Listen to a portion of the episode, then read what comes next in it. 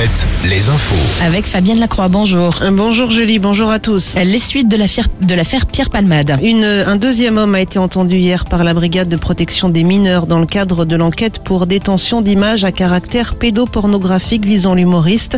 Euh, Selon le parquet de Paris, cet homme aurait remis aux enquêteurs du matériel vidéo dans lequel on verrait Pierre Palmade regarder euh, des vidéos pédopornographiques.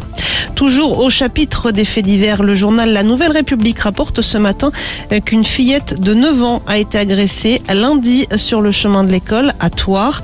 L'enfant a été abordé par un inconnu qui a tenté de l'immobiliser. Après s'être débattue, la fillette a pu trouver refuge chez une camarade et prévenir la police.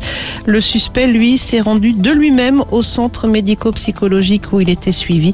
Il a pu être interpellé et placé en garde à vue. Quatre exploitants agricoles convoqués ce mercredi devant le tribunal de police de La Rochelle. Ils sont soupçonnés d'avoir utilisé l'été dernier de l'eau pour arroser leur culture alors que des arrêtés préfectoraux avaient été pris pour limiter, voire interdire l'irrigation. On passe au sport avec le foot et la Ligue des Champions. La remontada du Real Madrid hier soir à Liverpool.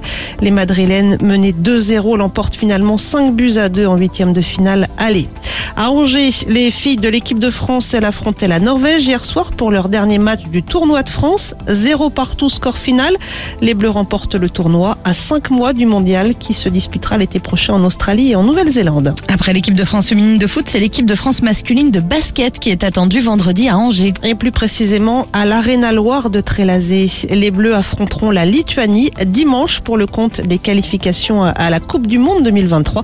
Les vice-champions olympiques qui sont déjà qualifiés pour cette compétition. Du côté de vos sorties, c'est complet ce soir pour le concert de Juliette Armanet à La Rochelle, salle de la Sirène. MC Solar lui est attendu le 6 juillet prochain en Charente sur la scène de Cognac Blues Passion. Les organisateurs du festival ont dévoyé hier la suite de la programmation. On savait déjà que M, Placebo ou encore Michel Jonas et Chris Isaac seraient en concert à Cognac début juillet.